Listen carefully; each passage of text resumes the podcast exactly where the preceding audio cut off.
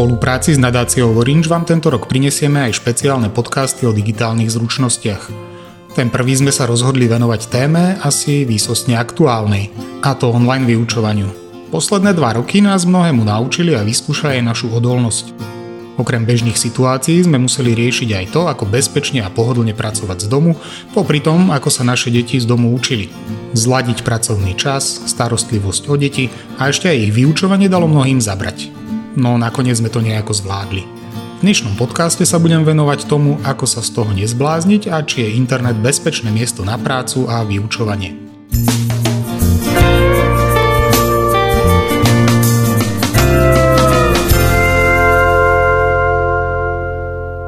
Hneď z úvodu vás zasypem štatistickými informáciami. Vedeli ste, že vek detí, ktoré majú prístup k internetu neustále klesá?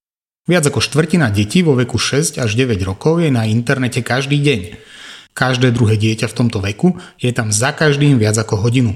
Podobné správanie vidia dve tretiny z nich u svojich rodičov, ktorí trávia na internete doma, mimo práce, tiež viac ako hodinu.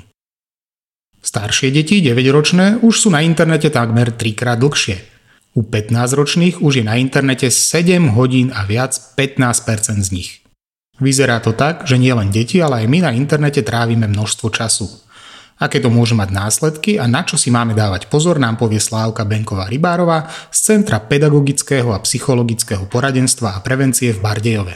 Ja keď som sa zamýšľala nad práve týmito odpovediami, tak jedna vec je to, že ako to na nás vplýva a druhý problém vidím v tom, že čo s tým môžeme robiť. Že vlastne dnes žijeme v dobe, kedy ten internet a digitálne médiá sú pre nás úplne nevyhnutnou súčasťou života. Čiže aj keby sme zvažovali tie negatívne rizika, s ktorými sa stretávame, tak eh, pravdepodobne musíme ich ako si zakceptovať a musíme žiť napriek tomu, hej, pretože keď som aj minule počúvala rozhovor s pánom Božíkom, psychologom z Výskumného ústavu detskej psychológie a patopsychológie a dokonca myslím, že on má aj to občianske združenie Vlčata, tak hovoril, že vlastne z hľadiska toho nášho vývinu by to dieťa teoreticky mohlo zvládať samostatnú aj na určitej úrovni prácu s médiami okolo 13. roku veku. Hej, že dnes, keď sa nad tým zamyslíme, že to dieťa by malo mať prvý samostatný kontakt vtedy, tak je to absolútne nereálne. Takisto, čo sa týka detí predškolského veku, mladšieho školského veku, tam sa hovorí o tom, že bez, bez toho, aby tam boli prítomní rodičia, aby deti médiá nemali používať vôbec. Hej? Čiže dokonca ani také rozprávky, ktoré im častokrát púšťam, aby sme si nejak zobrali kúsok času pre seba na tie povinnosti, ktoré máme, tak je to pre nich pomerne nebezpečné. Hej? Vysvetľoval to aj z hľadiska toho, že to množstvo podnetov, ktoré tam dieťa má, môže vlastne negatívne vplývať na jeho e, vývoj jej mozgu. Deti sú potom, majú problémy s koncentráciou, pozornosťou, že vlastne on to aj vysvetľoval, ako keď je rozdiel, keď zopakujete dieťaťu nejakú riekanku 10 krát a keď mu v tom istom čase pustíte 10 riekanok, tak je v zmetku totálnom. Čiže aj toto sú veci, ktoré nie sú príjemné. Je zase pravdou, hej, že každú vec, ktorú človek nejakým spôsobom, alebo tú skúsenosť, ktorú zažíva, tak nejakým spôsobom sa tam určite nájdú aj nejaké pozitívne vplyvy a určite aj tu sú. A jednoducho, um, asi tu nejde o to, že ten čas, lebo ten, ten prekračujeme, tie normy aj my dospeli, ale ide o to, že um, možno si to uvedomovať, že je to taká nevyhnutnosť.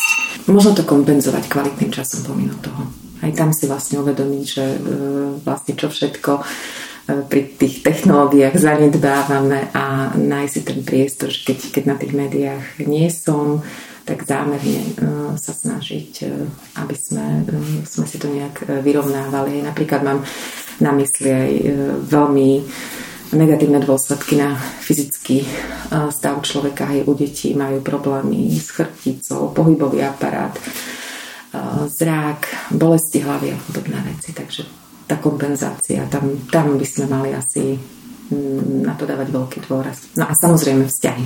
V úvode som spomínal, že za posledné dva roky si naše deti museli zvyknúť na online vyučovanie.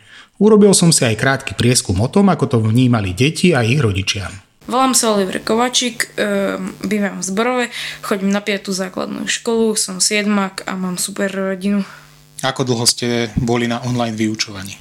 Na online vyučovaní sme boli asi 2,5 roka. Aké boli začiatky toho online vyučovania? Hneď ste sa učili, alebo ako to celé prebiehalo? Začiatky online vyučovania boli cez EduPage, iba dištančne proste žiaden Webex ani tie, Zoom. E, vtedy to bolo ťažké, ale potom keď bol Webex, Zoom a všetky tie programy, tak sa mi to začalo viac a viac páčiť. Takže učiteľia začali využívať technológie na to, aby vás učili.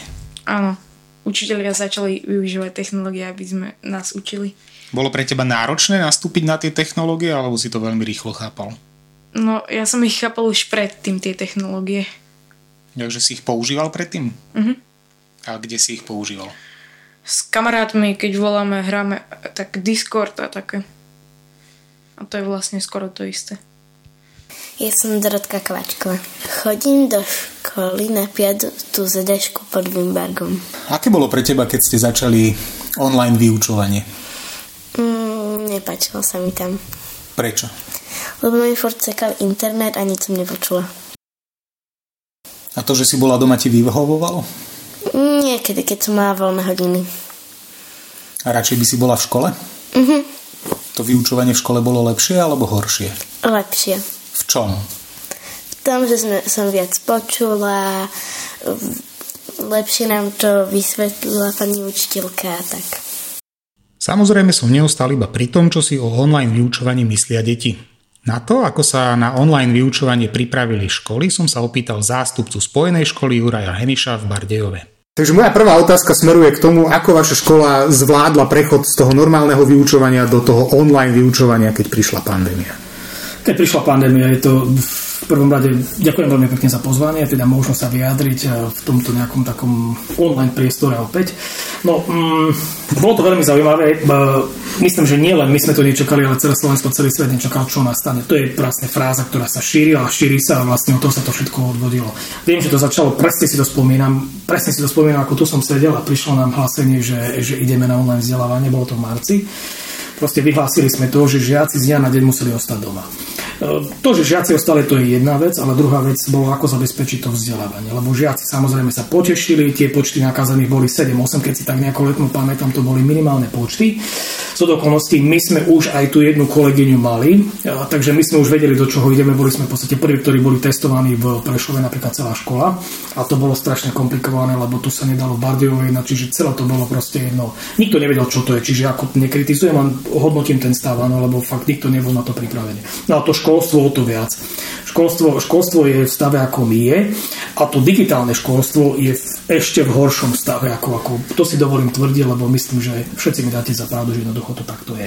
No, prišla pandémia a my sme museli riešiť otázky z dňa na deň. To znamená, ako zabezpečiť vyučovací proces.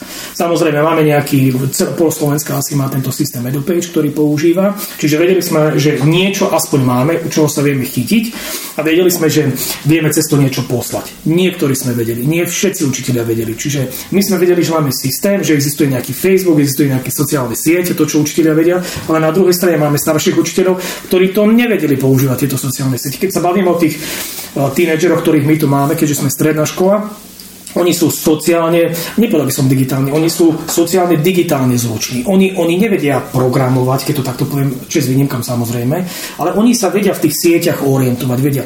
Naši učitelia nevedia sa v tomto orientovať v tých sieťach po niektorých. Hej, nechcem toho nejako paušalizovať, ale vo väčšine nevedia. Takže hľadali sme teraz riešenia, ponúknuť čo sme urobili? Urobili sme to, že sme otvorili každému, nech učí ako vie. To bol prvý krok. Nechceli sme zase škatulkovať a vytvárať niečo a blokovať 2-3 týždne opäť nejako školiť učiteľov do niečoho. Jednoducho snaha bola, aby to vyučovanie išlo. Nevedeli sme, či to bude mesiac, či to bude 2 mesiace, či 3 mesiace, čiže rátali sme s nejakou variantou, že veď nejako ten rok prejde, mesiac, dva sa to ustali, no, no, no to nakoniec takto nebolo. Čiže hovorím, otvorili sme všetky možnosti, viem od niektorých kolegov, ktorí využívali EduPage, čiže na vyučovanie. Len to bolo čisto posielanie nejakých dokumentov. Takisto využívala sa e-mailová komunikácia. Mali sme e-mailovú komunikáciu od študentov. Ďalšia vec, čo sa používalo, používali sa tie sieť, hej, Facebook, ja neviem, Zoom a tieto. Čiže prešli sme samozrejme, mali sme napríklad aj Webex sme využívali pri vzdelávaní. Hej. Čiže každý učiteľ čo, nejakým školením si prešiel, niečo vedel, len uh, my keď sme to zberali tie dáta, lebo sme išli presne sa rozhodovať, akú platformu, čo urobiť, zozberali sme si dáta, každý triedny učiteľ mi dal dáta, že títo učiteľia nemajú počítač, títo žiaci, títo, títo hovorím, učiteľia nemali počítač, niektorým sme zabezpečili, všetci majú 100%, čiže to sme poriešili veľmi promptne, nakoľko sme škola, ktorá si to vie dovoliť. Na druhej strane riešili sme žiakov, žiaci nemali počítač. Vedeli sme, že 60% z nich, keď som si robil štatistiky, pravidelné štatistiky sa mi pripájajú cez telefón. To znamená, niektoré úlohy nebolo možné reálne ani spraviť, keďže, keďže nemá tú funkcionalitu.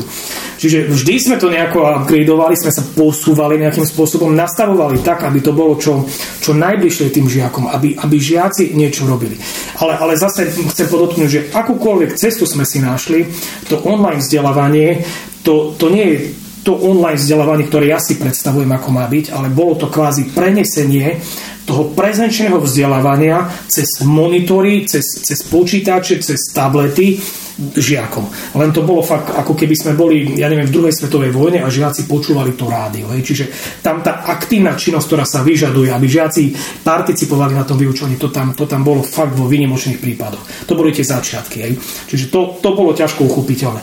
Postupne, ako, ako žiaci nabehali na ten systém, sme zistili, že cez EduPage vieme iba toľkých pripojiť. Cez, cez ja neviem, Facebook, tam máme kapacitu 50 ľudí. Hej. Čiže nedalo sa to, my sme to sami zisťovali, ja som si zisťoval informácie, ako, ako posúvali sme informácie učiteľom, len vravím, všetci boli doma. Uh, boli sme zatvorení, nedalo sa to tak nejako promptne riešiť, ako keby sme boli tu a pripravili sme, sme sa na to. Hej.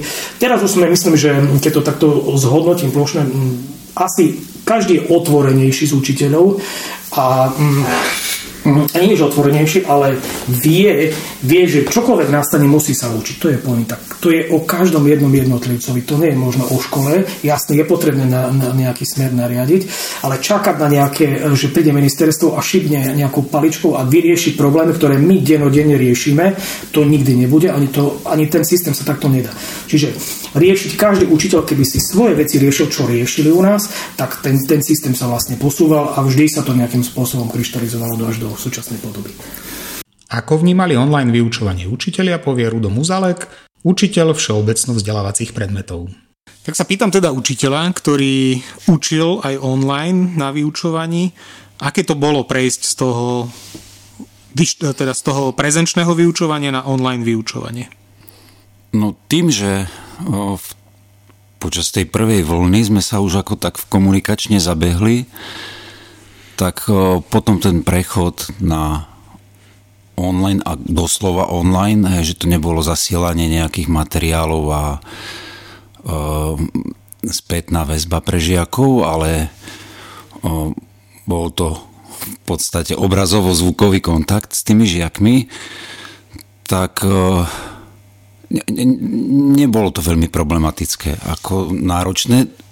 Tým, že vlastne tá online výučba, myslím, že bola, školy sa nám zatvorili niekedy v novembri, tak my sme sa už od septembra na to pripravovali. Čiže prechádzali sme so žiakmi vôbec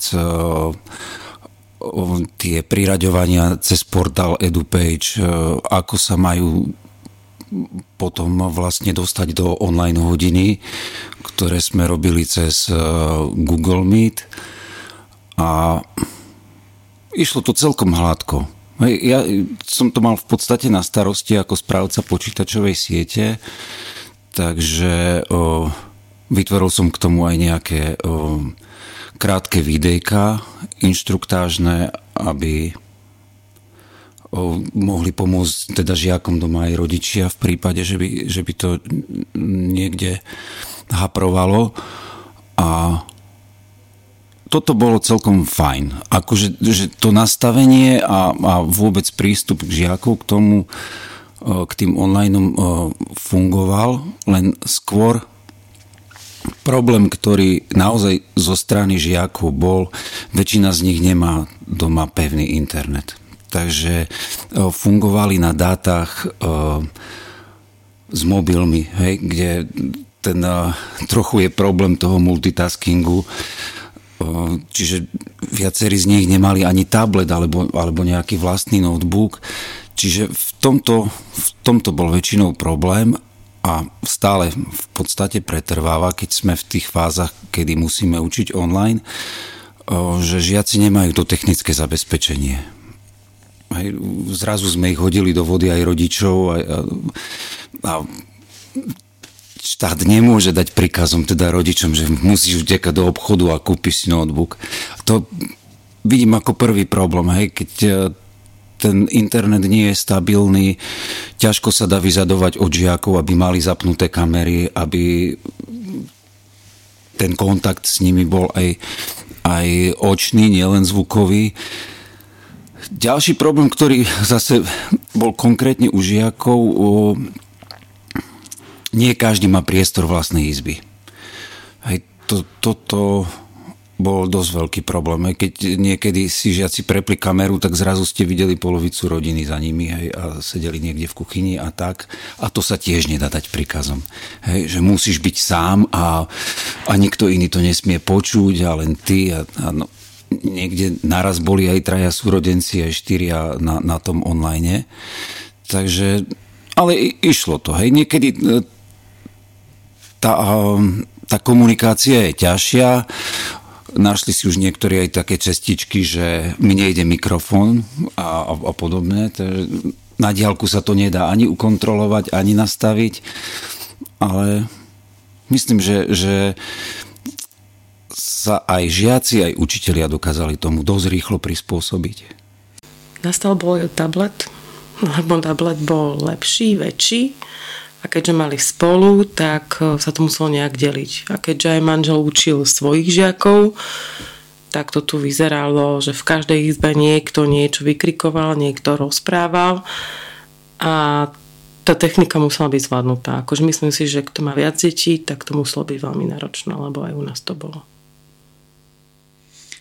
Deti sa podľa teba počas toho online vyučovania venovali škole toľko, koľko by sa patrilo, alebo možno ani nie? Asi je to individuálne, lebo Dorka, Dorka sa venovala určite veľa. Myslím si, že ona tam robila veľké pokroky, veľa na sebe zapracovala. Jej bolo veľmi ľúto, že ostala doma, lebo v škole e, toho o mnoho viac pochyta. Naučí sa z toho, ako dáva pozor, veľa si zapíšu a, a mala ten kontakt pri Oliverovi nastala situácia, že o mnoho menej toho mal. Dokonca mám pocit, že zlaníval, že, že keď teraz nabehli už normálne do školy po dvoch rokoch, tak učiteľi chceli, aby boli úplne niekde inde. A oni tie roky, čo ostali doma, tak tie referáty, tie odpovede sú iné. Myslím si, že im to veľmi ubliží v tom druhom stupni.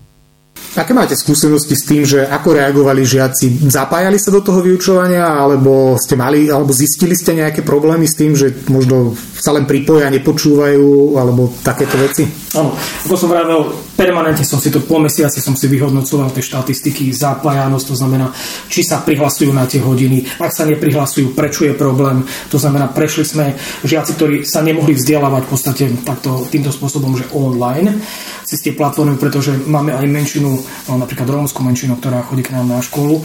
To znamená, oni nemajú to vybavenie. Jednak ten telefon v poriadku majú, ale nemajú ten internet. Hej, čiže tam bol ten problém. Čiže zase prešli sme do tzv. eduboxov. To znamená, učitelia pripravovali kvázi nejaké pracovné zošity. Mali sme metodiku, že vždy v stredu chodili si vymieňať, hej, niečo spracovali a doniesli. Len si teraz viete predstaviť, keď každý učiteľ majú 10 predmetov a je tam nachystá takýto, takúto kopu papierov a majú to spracovať do týždňa. Jedna vec je to spracovať a druhá vec je to z toho niečo naučiť. Čiže ten dopad v poriadku, niečo, niečo sa urobilo, niečo sa naučilo. No keď spätne sme si vyhodnocovali tými testami, tak samozrejme ten, ten výtlak z toho bol, bol podstatne nižší ako na tom eh, vzdelávaní eh, prezenčnom, podstatne nižší. Čiže títo žiaci sa menej zapájali, keď sa vrátim k tej otázke. Oni, oni fakt, tá, tá menšina, nakoľko mm, nemala na to technické eh, vybavenie, to je prvá vec. Čiže nechcem ich ospravedlňovať, samozrejme, niekto nie je aktívny, lebo sa nechcel, mal, mal voľno, tak uh, hrali, samozrejme boli aj žiaci, ktorí sa vyhovárili, nemáme pripojenie a takéto veci, ale to už my z našej strany nejako nemohli sme ovplyvniť, pretože lebo niekedy fakt ten internet aj vypadol, hej, čiže bola to aj pravda. Čiže taktne sme sa snažili, vždy triedny učiteľ riešil, dávali mi také správy pravidelné, že, že čo je problém, čo je potrebné riešiť. Ak mal žiak napríklad, že nemal uh, notebook, škola vyšla v ústrety, požičiali sme mu. Potreboval monitor, nešiel škola bola fakt tomto veľmi súčinná a chceli sme vychádzať v ústrety a to si aj žiaci, dokonca aj rodičia, niektorí, niektorí to vnímali veľmi citlivo a vravili, že je to veľmi dobrá vec. Čiže uh, to technické zázemie v podstate nejakým spôsobom zvládli, hej, že vedeli sa pripojiť, to je jedna vec, no druhá vec boli to učiteľia, lebo to je ten, ten kameň úrazu, v podstate ako tú hodinu naplánovať, um, aké, aké prostriedky použiť, aby, ako bola otázka, boli aktívni a sa zapájali, čiže to bol kameň úrazu. A my sme postupom prešli na, na Microsoft, keď môžem menovať tú firmu Microsoft Teams, v podstate, ktorá bola taká veľmi promptne, uh, sme sa do toho dostali a nejaké, mali sme nejaké týždenie školenie, ale týždenie, ktoré nás kolegovia školili. Keďže sme, sme tu dve školy, máme tu na chlapov na odbornej škole, sú technicky zdátnejší ako na tom gymnáziu, čiže oni fakt vychytali tie muchy, urobili školenia medzi sebou, my sme sa samozrejme zapájali na tie školenia, ktoré robil Microsoft Teams, ale kolegovia už tú základnú kostru nám nachystali tak, aby, aby to vzdelávanie sme vedeli zabezpečiť. Čiže veľmi promptne sme prešli na to. Tá aktivita študentov zo začiatku bola, bola aká bola, hej, bolo to také, že uh, učiteľ sa niečo opýtal, tak áno, zareagoval, viete, ten čas, kým to človek dvihne e, a odpovie na, tak tam boli veľké prestoje, ale aspoň ako taká, taká, taký, taký sociálny kontakt tam s tým učiteľom bol. Čiže áno, ešte raz to zopakujem, mali sme EduBox, čiže fungovali sme v tej papierovej podobe a potom na druhej strane sme mali študentov, čo hovorím, to je gro, to je okolo 90%. Mm, s týmito sme fungovali takto online a tá aktivita bola u niektorých viac, u niektorých menš, u niektorých väčšia, u niektorých menšia. Myslím, že tým, že ten kontakt bol v podstate audiovizuálny, že aj zvukovo-obrazový, hlavne teda tí žiaci často videli toho učiteľa a počuli. No problém bol naozaj ten na tej druhej strane, hej, keď tá kamera nebola zapnutá, ja neviem, že keď ten žiak sedí na hodine, tak vidím, hej, ako, ako reaguje možno aj, aj neverbálne a v prípade, že si má písať poznámky, že naozaj píše a, a že sa medzi tým nehrá niekde pod stolom s nejakou videohrou alebo s niečím. Takže to skôr. A dalo sa to aj rýchlo zistiť na, ja neviem, pri nejakom vypracovaní úlohy, ktorú mali späť poslať, takže o, niektorí nemali ani páru, že čo sme za tých 30 až 45 minút spravili. Takže Hej, v tomto to bolo náročnejšie. Ale myslím, že tí, ktorí Hej, škola nie je iba pre tých, ktorí chcú, hej, ale tí, ktorí naozaj chceli ďalej pokračovať a zapájali sa do toho aj otázkami, tak mali tú možnosť. No, tých ostatných bolo treba nútiť. Tak, ako to bežne je v triede. Tak. Keď tak zhodnotíme tie dva roky, lebo takmer dva roky sme sa učili takto online. A vidíte v tom nejaký posun, že sa to zlepšilo, alebo aký má, akú máte skúsenosť? Uh-huh. Som veľmi vďačný za pozitívnu otázku, lebo haniť vieme všetko, ale pozitívne to, to, to sa mi veľmi ľúbi.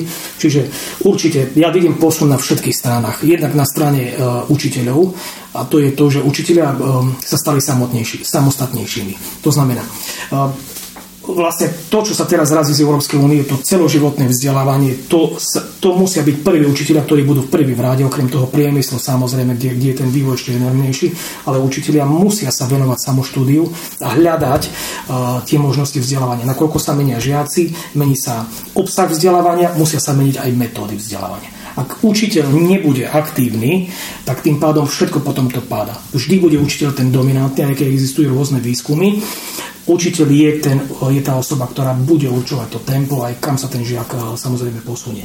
Čiže učiteľia získali, určite získali veľa, hovorím o tých, ktorí chceli. Hej. Aj keď nechceli, tak museli, ale učiteľia narástli, samozrejme tie digitálne zručnosti im šli, eh, sa im zlepšili na druhej strane zistili, čo funguje e, v tej, v tej digitálnej, ako, ako posielať a tieto veci. Čiže v tom, v tom sa určite zlepšili.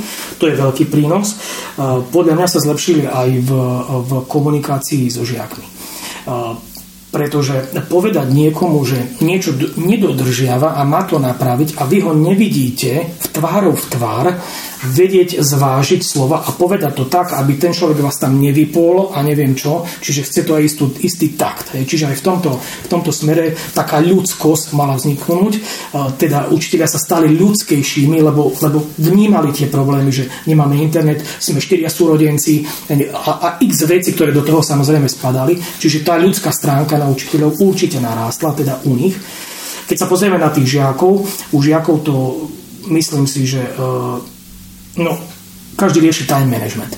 Museli si vedieť vyskladať, ako, ako vlastne naplánovať ten deň. Zobudiť sa, teraz zobudím sa, sedím v pyžame pred tým, pred tým monitorom, televízorom alebo kdekoľvek pred tabletom. Jednoducho vyskladať si uh, ten deň tak, aby, aby bol zmysluplný, aby to nebolo iba zabíjanie celého dňa, že mám tam nejaké vyučovanie, vypnem to a, a pozerám celý deň uh, nejaké filmy alebo čokoľvek. Čiže ča, čas, time management, potom tam bolo samozrejme tá samostatnosť. To znamená, už tá ťarcha, že keď príde do školy, samozrejme naučím nejakým rutinám, aj to, keď ide, ja neviem, do školy a stojí na semaforu, tak sa učím nejakým pravidlám. To je vlastne to, čo nás učí. Čiže keď ste doma, neste nutení tam robiť. Jasné, rodič niečo kážal, ak rodič ešte tam nie je, bohužiaľ, tak tá rutina sa stráca a to, že boli samostatní a museli sa sami na seba spoliehnuť, spolahnúť, tak to bolo ďalšia tá pridaná hodnota na strane žiakov. Technické zručnosti nevravím, lebo museli si vyhľadávať informácie sami a x ďalších pridaných hodnot, ktoré, ktoré e, vznikali. Komunikácia medzi nimi a takto. Aj keď bola obmedzená, čiže museli, ja neviem, vychádzať so súrodencami a hľadať vzťahy tam, kde možno neboli. Čiže, čiže aj tam to malo taký, taký benefit.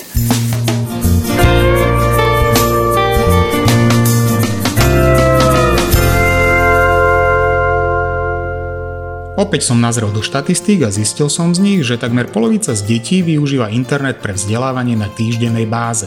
Polovica ho využíva aj pre svoje krúžky a mnohé aj na učenie sa cudzích jazykov. Populárne sú na internete aj rôzne testy, ako aj iné pomôcky na doučovanie.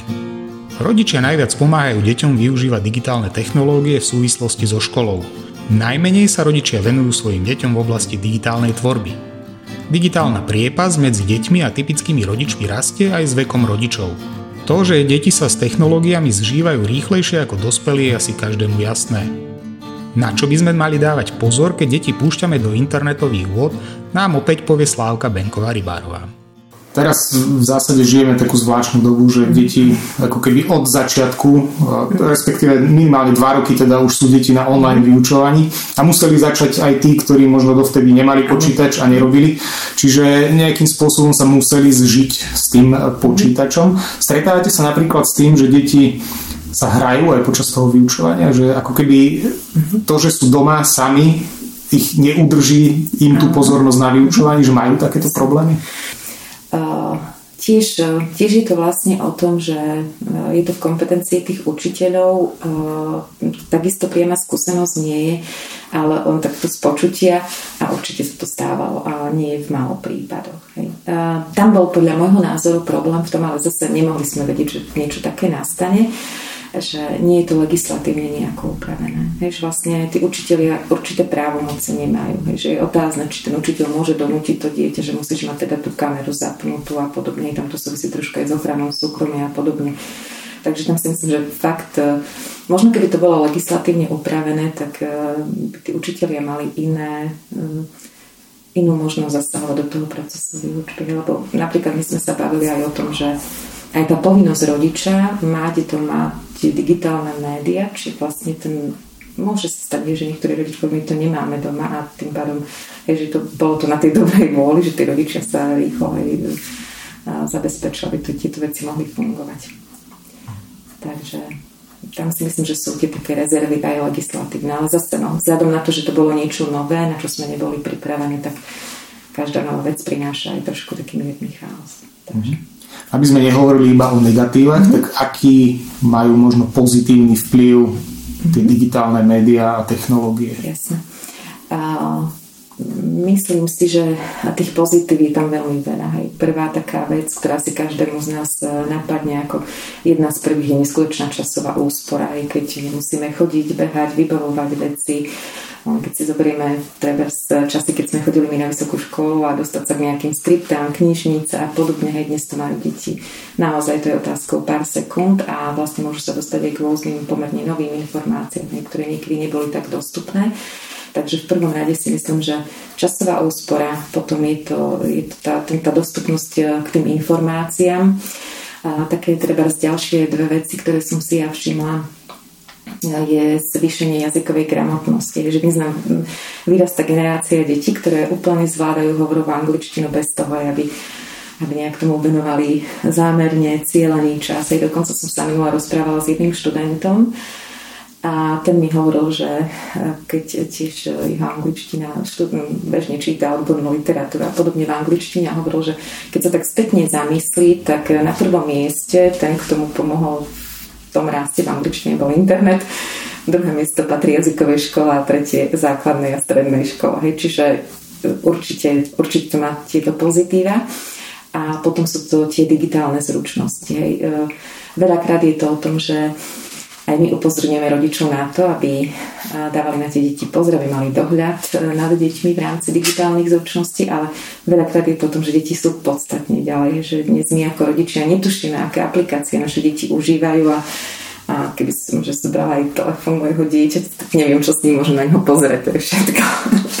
Hej, čiže oni, oni sú v týchto veciach podstatne ďalej a častokrát aj nám pomáhajú hej, s rôznymi takými trošku zložitejšími vecami. Aj takisto aj v rámci tej rôznych teraz mi vypadlo presne to slovíčko, ale vlastne tá digitálna grafika, ako si vedia rôzne prezentácie, videá a podobné veci urobiť, aj toto sú tiež záležitosti, ktoré sú určite plusom. Aj, takže takisto, keď zoberiem možno zase trošku z hľadiska psychológie, a možno niektoré deti, ktoré sú ako keby že menej odvážne a takto, tak ste médiá možno sa k určitým mm, ľuďom dostávajú zase nejaký taký filter možno trošku bližšie, ale zase môže to mať veľmi, veľmi, negatívne rizika, ale to si musí nejak e, naozaj e, trošku taký zodpovedný prístup v tom mať, ale možno to dieťa trošku ľahšie sa mu povie nejaký názor, niečo napíše, ako keď e, je fyzicky v prítomnosti tých detí. Takže to, to do určitej miery tiež, ale naozaj tam je to veľmi úzko spojené s, tou, s tým, aby sme si to trošku ukontrolovali. Máme aj veľa takých negatívnych prípadov, kde deti, ktoré v realite si nevedia tie vzťahy nejak nájsť, tak v tom virtuálnom svete si ich síce nachádza, ale potom častokrát to má aj negatívne dôsledky. Ale už len to, že sa dokážu tým iným ľuďom tak trošku otvoriť. Aj to, že internet teda môže byť e, prospešný pre deti, sme si povedali, ale e, deti sa môžu veľmi rýchlo stať aj závislé od toho internetu, že oni ako keby nevedia si určiť ten čas, nepoznajú tie hranice, ako by mal rodič alebo možno pedagóg alebo niekto, kto na nich má dávať pozor, e, pracovať s nimi, aby sa toto nestalo. Uh-huh. Uh, myslím si, že vo veľkej miere je to aj taký náš osobný príklad, pretože aj ja poznám niekoľko rodín, kde naozaj tie deti aj napriek tomu, že tie médiá užívajú, tak vlastne oni vedia, že to je taká nejaká mini podskupina toho všetkého, čo, čo v živote robím a vlastne úplne inak sa realizujú v iných veciach. E, či už je to taký šport s rodinou, hej, e, čas strávený v prírode a podobné veci. E, takže ja si myslím, že to najdôležitejšie je to, ako sa my dospelí správame, pretože deti to krásne kopírujú, hej, vlastne deti sú takým našim obrazom, takže v prvom rade my, aby sme mali tieto veci pod kontrolou, respektíve aj možno, keď v rámci tej práce, ktorá nás nutí tie médiá používať častejšie, takisto v tom domácom prostredí, tak možno si to trošku aj s tým dieťaťom vydiskutovať, že ja nie som to pretože teraz hrám nejaké hry a podobne, ale že to súvisí nejak s mojou prácou poskytovať deťom dostatok podmietov. Hej, že vlastne ako náhle dieťa má nejaký, nejaký zaujímavý podmiet v svojom prostredí, tak, tak tie médiá pre neho nie sú takou prvoradou unikovou cestou. Ale zase na druhej strane, ak si človek predstaví, že prídete k lekárovi, čakáte v čakárni, niekoľko detičiek, aj dvojročných už to s tými telefonikmi, rodičia sa snažia ich udržať v kľude a podobne, aby nekričali, že niekedy možno aj my musíme zniesť to také nepohodlie a nehasiť každý jeden problém práve tým, lebo aj týmto tie deti učíme. Hej. Tak to fungovať. A, a fakt je pravdou, že veľakrát my im to uh, poskytujeme. Či vlastne aj počas cesty autom chcem mať pokoj, kľud, zapnem nejakú rozprávku, dám telefón a podobne. A vlastne tam v prvom rade my tým svojim životným štýlom potom dohodnúť si aj, aj v rodine možno nejaký ten ani nemyslím, že tak režim dňa, ale nejaký taký ten program, hej, že ideme sa po škole, ja neviem, na chvíľku prejsť a podobne. A vlastne e, niečo im naplánovať, aby sa na niečo tešili a fakt to aj realizovať. Koľko času si trávil vyučovaním, keď ste mali to online vyučovanie? Ako, ako dlho trvalo? Mm, asi tak nejak 5 hodín v kuse. 5 hodín denne? Mhm, tak 5 a bolo to viac alebo menej, ako keď ste chodili do školy? Menej a to sa mi na tom páčilo tiež. Ako používaš internet? Okrem toho, že si sa učil cez internet, používaš ho ešte nejako inak? Hrám hry, pozerám uh, YouTube a píšem si s kamarátmi. Ako využívaš internet okrem toho, že si sa učila cez internet? Mm, neviem. Niečo robíš ešte na internete? Pozerám obrázky a veci. Aj sa hrávaš? Mm, niekedy, hej. A máš nejaké pravidlá s rodičmi, že ako môžeš používať internet? Aha. Buď pol hodinu alebo hodinu. Denne? Mm, no, denne. Alebo ešte dve hodiny. A dodržiavaš pravidla? Ja, hej. A kto nedodržiava? Môj brat. Čo sa týka času strávenú na internete, tak e, vlastne celá tá výuka prebiehala cez internet. Využívajú internet deti aj inak ako na výuku? Myslíš online hry? akože všetko je fakt naozaj individuálne. Pri Oliverovi, keď sme začínali online vyučovanie, mohol hrávať nejaké hry na tablete s kamarátmi, tak piatok, sobota, nedela hodinu denne a keďže ostal doma a vlastne ani so susedom sa nemohli rozprávať, lebo fakt, že sme zase ostali doma, tak to mal dovolené viac a myslím si, že že nechcem povedať, že závislosť na tom internete, na tých hrách a online svete, že úplne nastáva, ale keby sme to nekorigovali ako rodičia, tak by to určite takto nastalo, lebo skúšali sme, že nech hrá, kým ho to neomrzí a jeho by to asi neomrzlo ani po troch mesiacoch v kuse hrania. Ťažko povedať. No a Dorka, tým, že ona je taká kontaktná, u nej som si nevšimla, že by to nejak ovplyvnilo. A čo sa týka vyučovania, všimla si si, alebo neviem, aké máš skúsenosti s tým, že či deti všetky dávali pozor na to vyučovanie, alebo sa možno rozpírovali niečím? Tak pri niektorých tých vyučovaniach som bola, lebo proste človek počuje, keď je každý v inej izbe, tak niekto bol medzi tým v kuchyni. Pri tom prvom stupni a Dorkina učiteľka to veľmi dobre zvládla. Tým, že všetky deti videla, tak nebol taký priestor na vyrušovanie ako v škole Dokonca musím povedať, že skláňa veľký klobúk pred nimi, lebo niektoré tie hlášky rodičov medzi tým e, detí a pochváliť sa s jednou mačičkou, druhý s obsíkom a so všetkým, že udkočírovať to muselo byť veľmi ťažké, o mnoho ťažšie ako v škole ale tam to išlo úplne super. Pri tom druhom stupni a možno aj tým, že sa všetci pripájali, tam je to tak, tak sekalo, že nevideli sa tie deti, že mohli mať vypnuté kamery a neviem, či to nebolo na škodu. Všimla som si, že že v škole by asi viac pracovali. Oliverovi sa veľmi zhoršilo písané písmo. Ako myslím si, že to je jedna čistá katastrofa, ako píše. Ale ako určite u devčat v ich triede nie. To je, všetko je to individuálne. Ja mám pocit, že syn zleníval tým online vyučovaním a o mnoho viac sa stal závislejší na online hry, online hrách a online priestore ako predtým. Mali by rodičia kontrolovať deti, že kde sa na tom internete nachádzajú, alebo je to už ako keby zasahovanie do ich súkromia, mm-hmm. že to je niečo cez čiaru? Áno, myslím si, že do určitého roku veku je tam tá kontrola podľa mňa potrebná.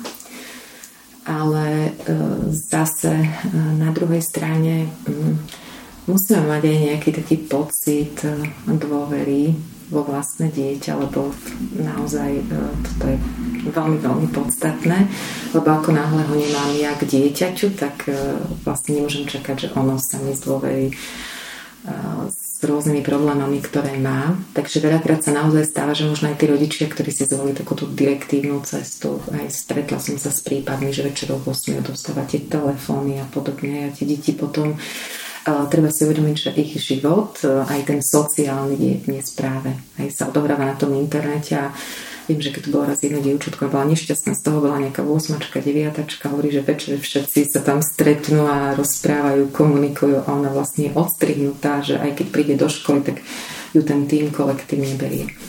Aj, čiže ja si skôr myslím, že, e, že práve tá komunikácia s tým dieťaťom pravidelná, naozaj e, mať taký dôverný vzťah, to je podľa mňa vo veľkej miere spôsob, ktorým vlastne aj kontrolujeme to, čo na tom internete robia.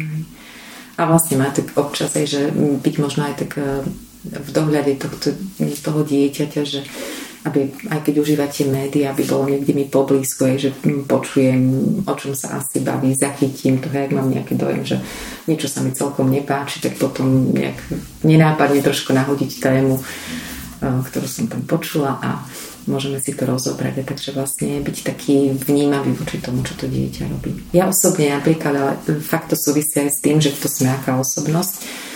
Um, ja to, do tých direktívnych vecí uh, si uh, nemám k ním blízko. Že skôr sa snažím si tie veci vykomunikovať a vlastne vnímať, všimať si to dieťa stále aj počas tých 24 hodín vnímam, čo to moje dieťa robí, čomu sa venuje, čo ho baví, keď vidím, že je smutné, nešťastné, rozprávame sa o tom. Aj, čiže mať dobrý vzťah a tým pádom aj tie pravidlá nemusia byť také striktné. Aké máš pravidla s rodičmi na hrávanie? Čo ti dovolia a čo ti nedovolia? No oni vlastne ani nevedia že čo hrám. Takže celkom mi to vyhovuje. A čo sa týka času stráveného za, na internete alebo v príhrach? Musím mať dobré známky. V tom nastáva problém so slovenčinou. Čiže to je jediná podmienka, že môžeš uh, tráviť čas na internete, pokiaľ budeš mať dobré známky? A ešte musí byť ten čas nejako obmedzený. A aký je, aká je predstava tvojich rodičov a aká je teda tvoja? no mojich rodičov je dve hodiny na všetkom a moje je trochu väčšia. A čo teda online priestor a počítačové hry, alebo hry všeobecne? K tomuto mám ako matka také strašne veľké výhrady, lebo neviem to pochopiť. Mňa to nikdy nezaujalo a neviem neviem nejak s nimi participovať a neviem ho nejak uchopiť a pochopiť, prečo to ich láka ale určite sa vie pri tom človek vyventilovať, ak si to vie ustrážiť. Ak má svoje povinnosti a utečie k tomu a stanoví si, že budem to hrať hodinu, dve, s kamarátmi pokecame, urobíme niečo, možno im to môže niečo dať. Môžu sa vyventilovať, ako keby boxovali do boxovacieho mechu. Ale v tomto som veľmi nechápavá, lebo mňa to nikdy nechytilo. Máte nejakú dohodu s deťmi, že koľko času môžu tráviť na internete alebo hrať? Máme dohodu, a celkom pekne sa nám to dalo korigovať, ale čím viac sa dostávame do väčšej puberty, tým viac je to ťažšie a náročnejšie.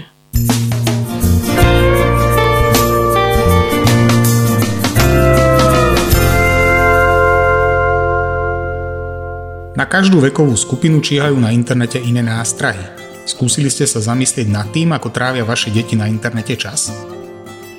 Veľkú časť svojho voľného času trávia deti na sociálnych sieťach. Podľa prieskumov väčšina tínedžerov je denne na sociálnych sieťach. Už v nízkom veku sú deti na Facebooku. Medzi 8 až 9 ročnými každé štvrté dieťa. Aktívna je však len menej ako polovica. Najčastejšie deti len pasívne lajkujú, čo sa im páči. No každé desiaté už zverejňuje fotky alebo videá, ktoré urobilo. Využívanie sociálnych sietí rastie s vekom, v 12. roku je to už 72% detí. Po Po 13. roku majú profil na Facebooku takmer všetky deti. Pozeranie videí je jedna z najčastejších aktivít detí do 10 rokov na internete. Pozerajú takmer všetky, rozdiel je iba vo frekvencii. So stúpajúcim vekom rastie popularita youtuberov a herných videí. Hranie hier patrí medzi najčastejšie aktivity na internete. Každé štvrté 6-ročné dieťa sa hrá každý deň. Aj drvivá väčšina tínedžerov stále hráva hry, a to hlavne na mobile. Tretina si zahrá každý deň. Štvrtina rodičov hodnotí túto aktivitu skôr zle. Málo ktorí si uvedomili možnosť dieťaťa takto vzdelávať alebo rozvíjať. Len štvrtina rodičov hovorí, že svojim deťom pomáha s výberom elektronických hier a len každý desiatý rodič pravidelne aj s tvorbou digitálneho obsahu. Myslíte si, že keď sa teda deti hrajú a rodič by to chcel nejakým spôsobom e, kontrolovať, že by sa mali zapájať rodičia a z času na čas si možno zahrať s tými deťmi? Alebo je toto... Ja si myslím, že je to celkom fajný nápad, pretože e, zase veľmi veľa rodičov, treba aj tie hry vníma takisto ako niečo negatívne a tiež majú takú tendenciu okamžite stop a to sa nesmie diať a podobne. Je pravda, že deti, ktoré sú dosť e, zatiahnuté do tých hier, ja neviem, či by som to nazvala už závislosťou, ale častokrát je to aj na úkor toho, že nejdem s kamarátmi von, nebudem sa s kamarátmi, pretože ja mám inú zaujímavú vec, čiže tam tak trošku strádajú. Ale zase možno, čo sa týka rozvoja takého strategického myslenia, aj logiky, e, možno nejaké také, také rýchlo na niečo zareagovať a podobne, že možno aj spracovať to množstvo podnetov a, a vedieť sa tam nejakým spôsobom uh, si to tak usporiadať a nájsť sa v tom, uh, určite má to aj ten pozitívny vplyv. Ja osobne si myslím, že je fajn uh, aj sa s tými deťmi zahrať, aj vlastne vedieť, kedy skončíme, aj možno tá reakcia toho rodiča, aha, už uplynula hodina, končíme. Takže vlastne nevidí tam, že teraz aj ten rodič tam ako deti častokrát kričí a vrieskajú a nie. Že vlastne, že máme ten čas, kedy sme sa dohodli, to nám stačilo, uplynulo to, ideme ďalej. Venujeme sa ničomu inému. Takže uh, myslím si, že je to taká pre deti plus, ak ten rodič teda aj do toho priestoru um, hracieho vstúpi. Je otázne, či to dieťa si to, že aj to sa môže stať, zvlášť tých starších detí, že oni to môžete tých svojich rodičov nepustia.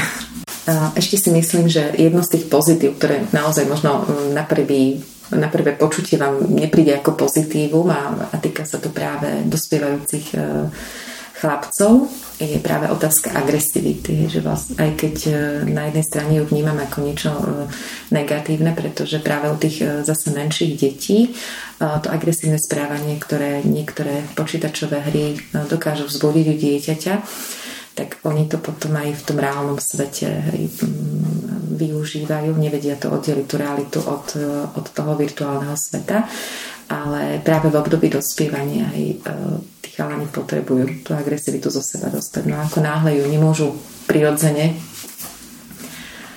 nejakým spôsobom ventilovať. Vlastne v tomto období ostatných mesiacov doma sme boli pozatváraní, takže vlastne ani ten pohyb, ani fitness centra a podobne, tak vlastne aj to je jedna z možností, že pri tej hre sa tam vyhnevá, vyzlosti a je to také upokojujúce pre nich. Ako doslova aj som aj počas prednášok, ktoré som s nimi mala, tak hovorili, že to bola taká do určitej miery ich záchrana cez, cez tú hru uh, si tú zlosť, ten hnev nejakým spôsobom kompenzovať mnoho rodičov, detí, ale aj pedagógov rieši inter, e, šikanu na internete mm-hmm. momentálne. Je to niečo, čomu sa dá nejakým spôsobom vyhnúť, alebo to je niečo, čo vôbec nemáme pod kontrolou? Mm-hmm. Myslím si, že mnohé z tých vecí nemáme pod kontrolou, lebo to sú práve tie komunity, ktoré si vytvárajú deti same, do ktorých sa len tak ľahko my dospelí nedostaneme. Potom si myslím, že vo veľkej miere nám stúpa tolerancia voči násiliu a takému nevhodnému správaniu. A mnohé e, záležitosti, ktoré častokrát e, my už vnímame ako také prekročenie hranice, že toto už nie, toto klasifikujem ako naozaj správanie, ktoré môže tomu druhému ublížiť, deti to tak vôbec nevidia. Aj pre nie to, to je sranda, to je zábava. Vlastne v týchto veciach sme takí veľmi voči tým druhým neempatický. Ale zase ten druhý paradox je ten, že e, tí mladí ľudia a deti sú neskutočne krehké. Že vlastne ak oblížim niekomu inom takýto sranda, ak náhodou mne niekto povie niečo, čo možno niekto môže klasifikovať ako srandu a niečo, čo neublíži, dokáže nás to veľmi zraniť. Čiže um, ja osobne si myslím, že aj niektoré prípady, ktoré sa klasifikujú ako šikanovanie, sú skôr také ako keby porušenie tých takých noriem toho slušného správania. Že ešte by som to do tej kategórie, lebo tam naozaj je to taká dlhodobá, cieľavedomá, zámerná činnosť, že niekedy naozaj to vzniká z takých nejakých dôvodov, ktoré možno deti vôbec neplánovali pôvodne. A veľa, veľa tej šikany bohužiaľ vzniká aj, aj z toho, že máme srandu a keď sa nám na niečom dobre zabáva, tak máme tú tendenciu ísť ďalej a ďalej a ďalej a neustojíme si tie hranice.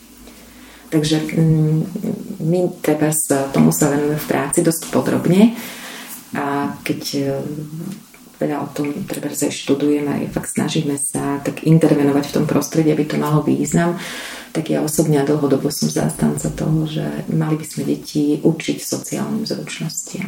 Že vlastne už tie maličké deti upozorňovať na to, že každý máme svoju potrebu toho súkromia, ten svoj osobný priestor. Je častokrát aj v škole, keď som na preventívnych aktivitách a vidím v lavici, hej, niekto si zaberá tri štvrtiny priestoru a pýtam sa, že aj takže vlastne trošku, že si to tak pekne podielte, že každý máme právo na to, aby sme sa cítili pohodlne a tak to má byť v každej jednej oblasti. Čiže ja si myslím, že tam trošku uh, sme zlyhali tým, že naozaj žijeme dobu plnú stresu, povinností a zabudli sme fakt na to, že, mm, že aj to, to ľudské správanie má veľmi veľký význam v našom živote. Nielen ten úspech, nielen to skvelé učenie, skvelé výsledky, dosahovanie eh, kariérnych úspechov, ale hlavne tie medziľudské vzťahy. A tam si myslím, že ak by sme to mali podchytené, tak mnohé z tých vecí, ktoré sa dnes dejú, by sa tieť nemuseli. A ešte mi teraz tak napadol taký jeden dovetok, že ešte aj tie vzťahy, ktoré sú v rodinách, že veľakrát si deti kompenzujú ten svoj možno to také nepohodlie v rodine, ktoré majú, tak si to kompenzujú práve tým, že keď mne nie je dobre, tak poďme znepríjemňovať život aj druhým. Lebo to je taká cesta vyrovnávania sa s tým tie sociálne vzťahy to je naozaj veľká téma a aj možno tieto posledné dva roky na tie deti vplývali tý, aj tým, že boli doma, učili sa cez internet, že stratili kontakt s tými svojimi spolužiakmi. Má toto tiež nejaký vplyv na ich vývoj a na to, ako sa správajú? Určite, určite áno, pretože človek je spoločenská bytosť a práve v tých sociálnych vzťahoch sa rozvíjame práve vďaka tej, tej interakcii, hej, kedy fyzicky sme aj pri sebe a je to úplne iná forma. E, napríklad častokrát aj deťom hovorím, keď e, cez tie médiá si posielajú také kadejaké nie veľmi pekné informácie, tak hovorím, skús teraz postaviť a povedz to tomu kamarátovi, teraz fyzicky stojí to oproti tebe a mu to takto presne povedz, ako si to napísal. Hej zistí, že tam, lebo automaticky tam sa spustí kvantum iných faktorov. No, nedokážem to takto. Je to pre mňa ťažké. Tam to nebolo ťažké. Takže aj, aj to, to sa deje, že vlastne tá generácia tých detí bude im to chýbať. Hej. Vlastne bude tam nejaký taký deficit, bude sa to možno trošku do tých neskorších vývinových období posúvať. Hej. Že mám pocit, že aj z hľadiska tej socializácie je to iné, že možno logicky sú aj deti tak skôr na seba zamerané a málo na tých druhých, pretože vlastne nemajú s nimi kontakt. Skúsme povedať, e, či máte aj skúsenosti s, možno s tými negatívnymi stránkami, že či ste nezaznamenali možno viacej nejakých uh, možno, že nejakej šikany cez internet, či sa žiaci na to nestiažovali, alebo či nemáte pocit, že možno trpia nejakými stavami, stavmi úzkosti alebo depresie z toho mali. E, predsa len dva roky vlastne nemali ako keby sociálny kontakt, ktorý je veľmi dôležitý pre človeka, ktorý sa vyvíja. Súhlasím, každá, strán, každá minca má dve strany, takže to, to digitálne vzdelávanie, ja to nejdem nejako, nejakým spôsobom glorifikovať alebo čo. Jednoducho bolo to nutné, museli sme do toho ísť. Negatíva určite, že to malo. To, že žiaci boli, psychológovia to oveľa lepšie povedia ako ja, že boli od, odsúdzení v podstate od skupiny, do ktorej mali patriť, tak e, ten dopad podľa mňa zistíme až po nejakých rokoch, hej, keď sa to ukáže tý, na tých zručnostiach. Druhá vec je, ako som spomínal, sú, sú tí prváci napríklad, ktorí k nám nastúpili. Hej, tá, nejakým spôsobom sa generuje skupina, vytvárajú sa tí vodcovia, vytvárajú sa tí klávni skupiny a tá, tá sociálna skupina sa tvorí. A to vlastne muselo ísť úplne do úzadia. Ani nie, že do úzadia, ale ono sa tu ani nevytváralo. Lebo keď sú žiaci pripojení na online hode nejakým spôsobom a ten žiak reaguje iba keď ho vyzve učiteľ, tak tam nejaké vzťahy, nejaké zručnosti nejakým spôsobom pochytiť alebo ťažko identifikovať. Hej. Čiže to, čo bolo spomínané, čo ste vravili, tie sociálne zručnosti podľa mňa a vytváranie riešenia tých konfliktov, ktoré je bežné v triede. Hej. To, to bolo zábrzdené do istej miery. Ja nehovorím, že to vymyslo, lebo museli to riešiť na iných poliach, ale to nebolo v rámci ich nejakých rovesníkov riešené, hej. čiže v týchto uh, skupinách. Čiže Ďalšie negatívum. Chvála Bohu, nemali sme my na našej škole, viem o niektorých prípadoch, ale u nás to nebolo, čo sa týka šikány cez internet. Uh, ale to je to, čo ja viem. Čo bolo v pozadí človek uh, nikdy nevie, takže... Aké výhody a možno aj nevýhody má internet pre deti? Teraz, čo sa týka čoho? Čohokoľvek. Lebo stále sme sa bavili len o online vyučovaní, ale online priestor pre deti je jedna strašne veľká neznáma a strašne jedno veľké nebezpečenstvo. Myslím si, že tieto deti, čo teraz vyrastajú v tejto dobe a rodičia, je, je jedna z najnáročnejších uchrániť ich pred tým.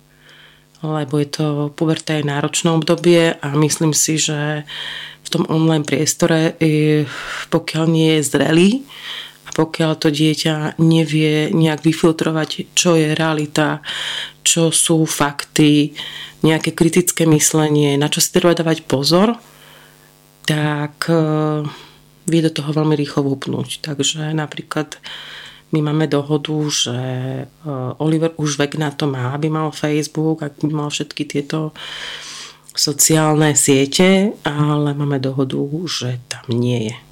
Lebo nevieme, či by to emočne zvládol, keby sa niečo tam stalo a, a ešte, ešte máme deti, ktoré, s ktorými sa dá rozprávať, ale bojím sa, že sú rodiny, kde deti utekajú k tomu a číha tam na nich strašne veľa predátorov.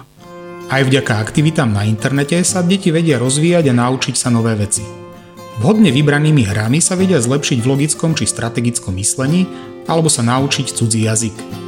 Mnohé z detí udávajú, že okrem zadaní do školy sa učia z internetu aj iné veci, napríklad v oblastiach svojho záujmu. Pre tretinu oslovených detí je internet nenahraditeľným zdrojom informácií. O zmysluplných hrách a technológiách informuje stránka vlčatá.sk.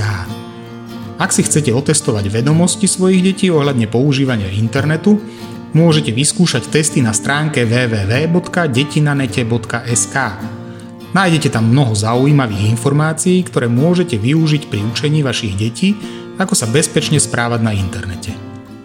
Aj štatistické informácie v tomto podcaste som čerpal z tejto stránky.